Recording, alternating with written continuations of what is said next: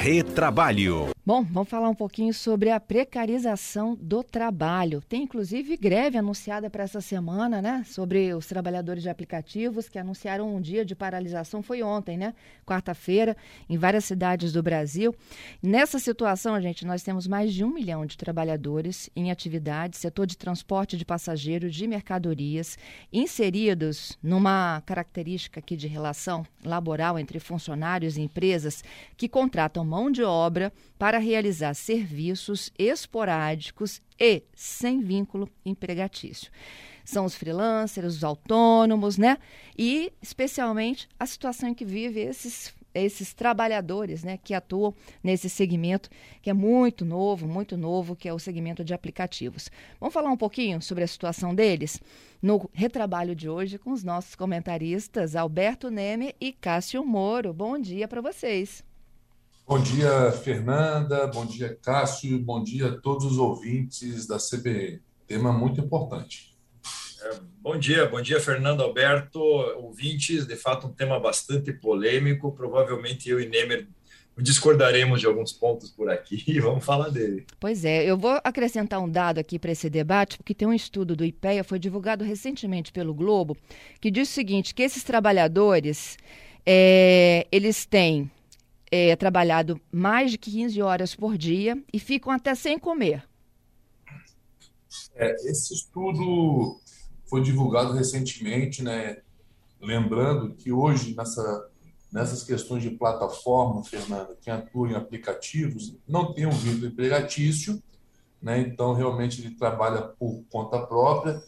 Assim também como aquelas pessoas que atuam, por exemplo, vendendo coco na rua, vendendo, faz, tem, que tem a sua barraquinha de churrasquinho, enfim, todas as pessoas são consideradas autônomas. Em especial, essas pessoas que trabalham por aplicativos, sejam motoristas ou entrega ou que atuam com entrega, realmente é uma questão muito nova que você disse, que potencializou, na verdade, na, na pandemia, e infelizmente a legislação não, nem sempre acompanha a evolução humana e tecnológica. Né? Eu acho que o grande problema nosso de tudo, na minha opinião, se resolve, se resume, na verdade, a falta de uma legislação específica. Porque, como já debatemos aqui anteriormente, eu entendo que eles não são empregados na forma da CLT. Mas, em razão disso, eu entendo sim que eles devem ter alguns direitos ajustados aí por meio de alguma legislação que a gente vai debater aqui hoje no Retrabalho. Então, eles não têm uma relação direta de trabalho, eles são contratados por serviço, é isso, gente? Ô, ô Fernanda, ah. é, é verdade, a verdade, eles, eles, eles flutuam dentro de um limbo jurídico exatamente por ser uma, uma situação moderna, uma situação muito recente. É aquilo que a gente chama de economia de bico, gig economy, né? E, e qual, qual, é a questão disso? A ideia original desses trabalhos é propiciar o sujeito ali que está ou provisoriamente desempregado, ou que possui algum tempo livre e uma motocicleta ociosa, vamos pegar os entregadores de iFood, por exemplo, tem lá uma, uma motocicleta é, ociosa na garagem, ele tem uma oportunidade de uma renda extra, com uma certa informalidade e autonomia para prestar serviço quando puder. Onde que o bicho pega? O problema é que numa economia cronicamente miserável como a nossa aqui do Brasil, que foi drasticamente é, amplificada pela Covid-19, esse é um caminho natural e único para aquele trabalhador sem renda nenhuma. Né? Então, o que acontece? Qual é o problema dessa liberdade dele? Quando é isso ou morrer de fome, não há que se falar em plena liberdade ao escolher a única oportunidade que lhe restou de entregar hambúrguer e, e sushis ali das 11 às 23 de segunda a segunda. Uhum. Agora, é uma situação nova, é uma situação que ela não se encaixa dentro dos requisitos de uma relação de emprego da CLT. Agora, os tribunais eles titubeiam, alguns juízes reconhecem uma relação de emprego, talvez para tentar trazer uma proteção, talvez fictícia ali da CLT para eles. Agora, não é a melhor solução. De fato, o Nemer, o Nemer é, é já manifestou uma proposta de uma negociação coletiva, de uma legislação nova para regulamentá-los. Eu confesso que eu não sinto tanta confiança no, no legislativo em criar uma lei igual para todas as formas de plataforma, todas as formas de, de, de, de trabalho. Eu sou um pouco pessimista quanto a isso. Parece-me que esse modelo de negócio, para ter êxito, né, afinal é uma oportunidade de ganhos, é necessária uma negociação entre as categorias, que esses trabalhadores consigam ter é, é, é uma autonomia negocial coletiva, ou seja, que as associações de representação cresçam e aí consigam negociar com essas plataformas, que sim, elas têm programas de, de, de compliance, de evolução, para que cheguem num platô de equilíbrio e que dê uma satisfação para esses trabalhadores. Agora, isso vai vir com o tempo. Acho que melhor do que uma legislação empurrada às pressas pelo legislativo. Uhum. E o ficar sem comer também, gente, é porque quanto mais entrega ele faz, mais ele ganha. Essa é a relação, não é? É, é vai lá, Cássio. Não, vai lá você, vai lá você. Não, é isso mesmo. É porque essas pessoas, Fernanda, elas, elas recebem por, por chamado, né? vamos dizer, por produção.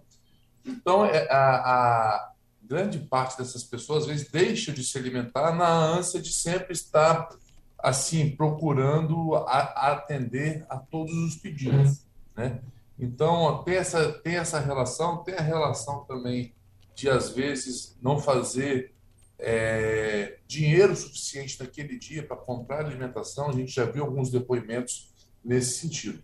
Agora em relação à legislação, eu concordo com o Cássio também, mas eu acredito que a gente precisa buscar sempre essa evolução. Para você ter ideia, Fernanda, durante a pandemia foi editada aí, salvo melhor juízo, a primeira lei que trata sobre essas categorias, né?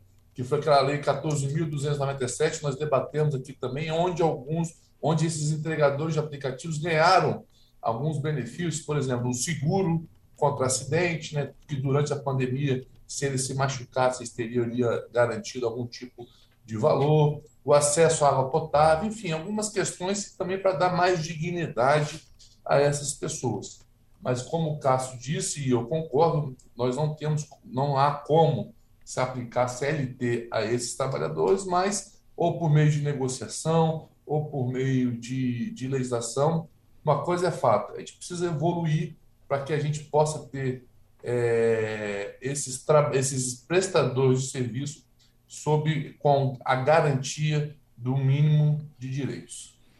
Pois é. Tem um estudo da Universidade de Oxford que deu uma nota aos aplicativos que tem o maior número né, de trabalhadores vinculados a esse serviço de entrega no Brasil, gente. Eles, a, a, paralisação foi ontem, confirmando aqui, eles batizaram a paralisação de breque. Eles querem aumento de remuneração e também melhoria na segurança. E só para os ouvintes terem uma ideia aqui das notas, gente, a avaliação era de 0 a 10, tá? É, o Brasil tem as piores notas para esses serviços de aplicativo. A maior nota de 0 a 10 foi 2, tá? E a máxima é 10, é claro, foi 2 para o iFood e para 99. Já Uber recebeu 1, Get Ninja, o Rap, o Uber Eats sequer pontuaram, gente. É, realmente, esses dados são assustadores, Fernando. É, eu tive acesso a esse resultado também da Faculdade de Oxford e eu não vi quais são os critérios totais, eu só tive acesso às notas, mas realmente é ruim. Eu acho que uma coisa que eu vou até querer ouvir o Cássio, uma coisa que todos convergem, é, na minha opinião, são duas coisas, que eles não são trabalhadores da CLT, mas que eles precisam de algo. E essas manifestações são democráticas, são válidas e são, às vezes, necessários para chamar a atenção desses aplicativos para sentar na mesa e ajustar eventuais pedidos. O que, você acha, Cássio? O Roberto está tá certíssimo. É, veja, essa é uma coisa que evolui com o tempo. Não dá, a coisa é muito recente, não vai ter uma solução da noite para o dia. Os, os, próprios trabalhadores, né, após o fim da escravidão, os trabalhadores contratados tiveram anos para ter legislações que adequassem, e até hoje ainda existem polêmicas. Né? A própria CLT não dá uma satisfação plena ao trabalhador registrado. Então é muito importante, e esse break dos aplicativos já, já, já teve uma edição lá em 2020 isso é fundamental para chamar as partes para negociação e é importante que as associações desses trabalhadores ganhem corpo e esse corpo e tenham estrutura para conseguir negociar com as plataformas. Né? Não dá para falar assim, vamos acabar com as plataformas, e também não dá para falar, vamos registrar todo mundo. Se você manda uma, um, um, aplicativo registrar todo mundo pela carteira de trabalho, esse aplicativo fecha as portas, e aí muitas pessoas vão estar sem o que fazer, né? Então, é importante a, a, a, via negocial e é importante saber que isso vai ser adquirido com o tempo. Isso não vai vir de uma hora para outra com uma lei vinda de cima para baixo, empurrando como se resolvesse o problema. Então, é, é algo que vai, vai, vai vai ter muita polêmica nos próximos anos e, e nós voltaremos aqui para discutir cada mudança que tiver, com certeza. Gente, aquelas mudanças que a gente conversou aqui nos últimos dias do, do home office, da contratação por serviço, isso não se aplica, por exemplo, a uma situação deles, desses trabalhadores? Perfeita, perfeita colocação, Fernanda. O que está acontecendo, na verdade, esses trabalhos por, por, por, por aplicativo, eles, eles começaram a trazer uma realidade que não era muito é, é tradição nossa, que era a, a remuneração por é, é, produção e não uma remuneração por hora trabalhada. E isso tem sido trazido cada vez mais até para as próprias relações de emprego, aquelas com carteira de trabalho assinadas. Então, essa previsão da nova regulamentação da medida provisória sobre, sobre o trabalho em home office, sobre o teletrabalho, o trabalho híbrido, é a possibilidade de trazer ao trabalhador de CLT a remuneração por produção e não por hora de trabalho. Então, é uma uhum. mudança paradigmática, é uma disrupção nas formas tradicionais de contratação. Muita coisa está mudando, né? Meninos, fiquem comigo, vamos para o repórter CBN e a gente volta para fechar esse debate? Ok, combinado. Instantinho só. 11 horas e 6 minutos, quinta-feira, dia de retrabalho, ao vivo aqui na programação da nossa rádio que toca notícia. E aí coincidindo né, com esse momento em que o Brasil acompanha protestos de trabalhadores de aplicativos, eles chamaram ontem o dia do break, né? Eles pedem remuneração melhor e mais segurança nas atividades. A gente está falando exatamente das condições de trabalho deles. Volto com o Nemer, com o Cássio nessa nossa conversa e com vocês ouvintes. Eu já tenho aqui algumas participações. Giovanni está contando aqui, por exemplo, ele falou aqui né, que ele avalia esse tipo de trabalho meio como escravo. E ontem ele disse que ao fazer um pedido de entrega de alimento, o entregador disse que ganha, ele é remunerado em cerca de cinco reais por entrega. E ele falou assim: oh, acabei dando um pouco mais, né? Acho que é muito pouco para esse tipo de deslocamento. Volto com vocês, Cássio e Nemer. A legislação trabalhista tem também outro aqui, é o Kleber. É uma roupa muito velha, constantemente ela é remendada e que não cabe mais na estrutura de trabalho do Brasil, concordam? Eu concordo plenamente. Eu acho que a CLT, quando ela foi criada, Fernanda, foi criada na época de um Brasil agrário, né? nem industrializado ainda era, lá em 1941. Estava passando por esse início da industrialização do Brasil, uma realidade totalmente diferente. Concordo também que hoje a nossa CLT ela é uma colcha de retalhos, ou seja, ela é, tenta se ajustar às questões que vem acontecendo, mas isso, só, ao invés de trazer solução, só vem trazendo insegurança jurídica. Eu sou um grande defensor de uma modernização da legislação trabalhista, criação de novas regras, inclusive processuais, de direitos mesmo, ajustando a essa modernidade dessa legislação. Um dado interessante que eu queria trazer para você ter ideia hoje, Fernanda. No Brasil tem tem em torno de 98 milhões de pessoas que trabalham de alguma forma. Me, menos de um terço está sob a CLT. Ou seja, dois terços, mais de 60 milhões de pessoas que são autônomos, são outros tipos de prestadores de serviço, não estão no guarda-chuva da CLT e precisam ter uma regulamentação. Uhum. Ou seja, a CLT, a cada dia que passa com a modernização da, da dessas relações, ela vai, vai cair em desuso. Então, por isso que é importante se debater e, principalmente, se criar um novo conceito, uma nova modernização de legislação trabalhista e deixando bem claro, isso não significa retirada de direitos, mas significa modernização dessa relação.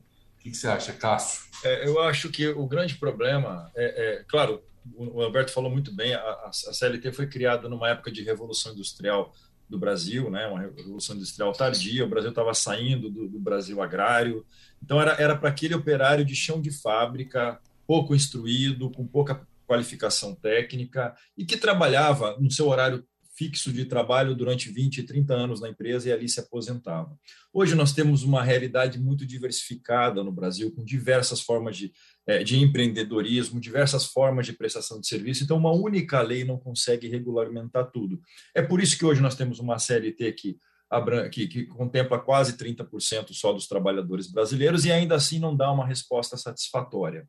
Então há uma necessidade de uma modernização no sentido de permitir que todas as formas de expressão de trabalho e de negócio sejam absorvidas e se garanta algum direito para esses trabalhadores. Uma legislação única com quase mil artigos é, não dá, não tem como. Então por isso é, é, o, o diálogo coletivo desses trabalhadores é fundamental para fazer frente a essa, essa sociedade, não só é, diversificada, como que se altera a cada momento, a cada daqui seis meses as formas de contratação vão ser diferentes das de hoje. Né? Então, é muito mais dinâmica do que aquele modelo estático e, e, e antigo da CLT. Entendido. Para esses trabalhadores que estão em protesto agora, por melhor remuneração e por segurança, qual o caminho?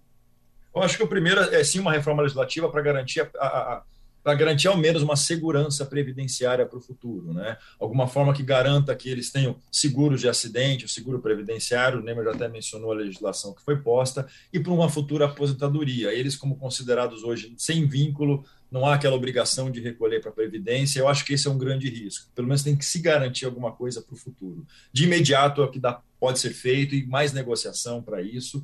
Não adianta colocar um milhão de direitos que encareçam o serviço a ponto do aplicativo não contratar mais, né? ou fechar as portas aqui do Brasil e ir embora. Então, acho, acho essa é a minha opinião, Nemer. O que, que você diz disso? Concordo, concordo e assino embaixo. O que a gente precisa dar é essa proteção, principalmente a proteção do Estado e, obviamente, tendo sempre uma contrapartida, porque realmente a gente sabe que o sistema previdenciário é praticamente falido e para ter qualquer tipo de proteção tem que ter contraprestação. Como disse Cássio de vez em quando, né, Cássio? É, não existe almoço grátis, mas eu acho que é uma questão de, de suma importância ter essa, esse pagamento, inclusive compulsório, para que, numa eventual necessidade, essa proteção do Estado é, venha recair sobre esses prestadores de serviços. Muito obrigada pela participação e pela análise, gente. Até quinta, hein? Obrigado a você, Fernanda. Foi muito bom tema. Agradeço mais uma vez a oportunidade, agradeço aos ouvintes que participaram. Forte abraço, Cássio. Forte abraço a todo mundo. É, obrigado, obrigado, Fernanda. Obrigado, Alberto. Esse é um tema que a gente sai com mais dúvidas do que certezas depois de debatê-los, né? Então, obrigado, até a próxima semana e um abraço a todos. Até a próxima.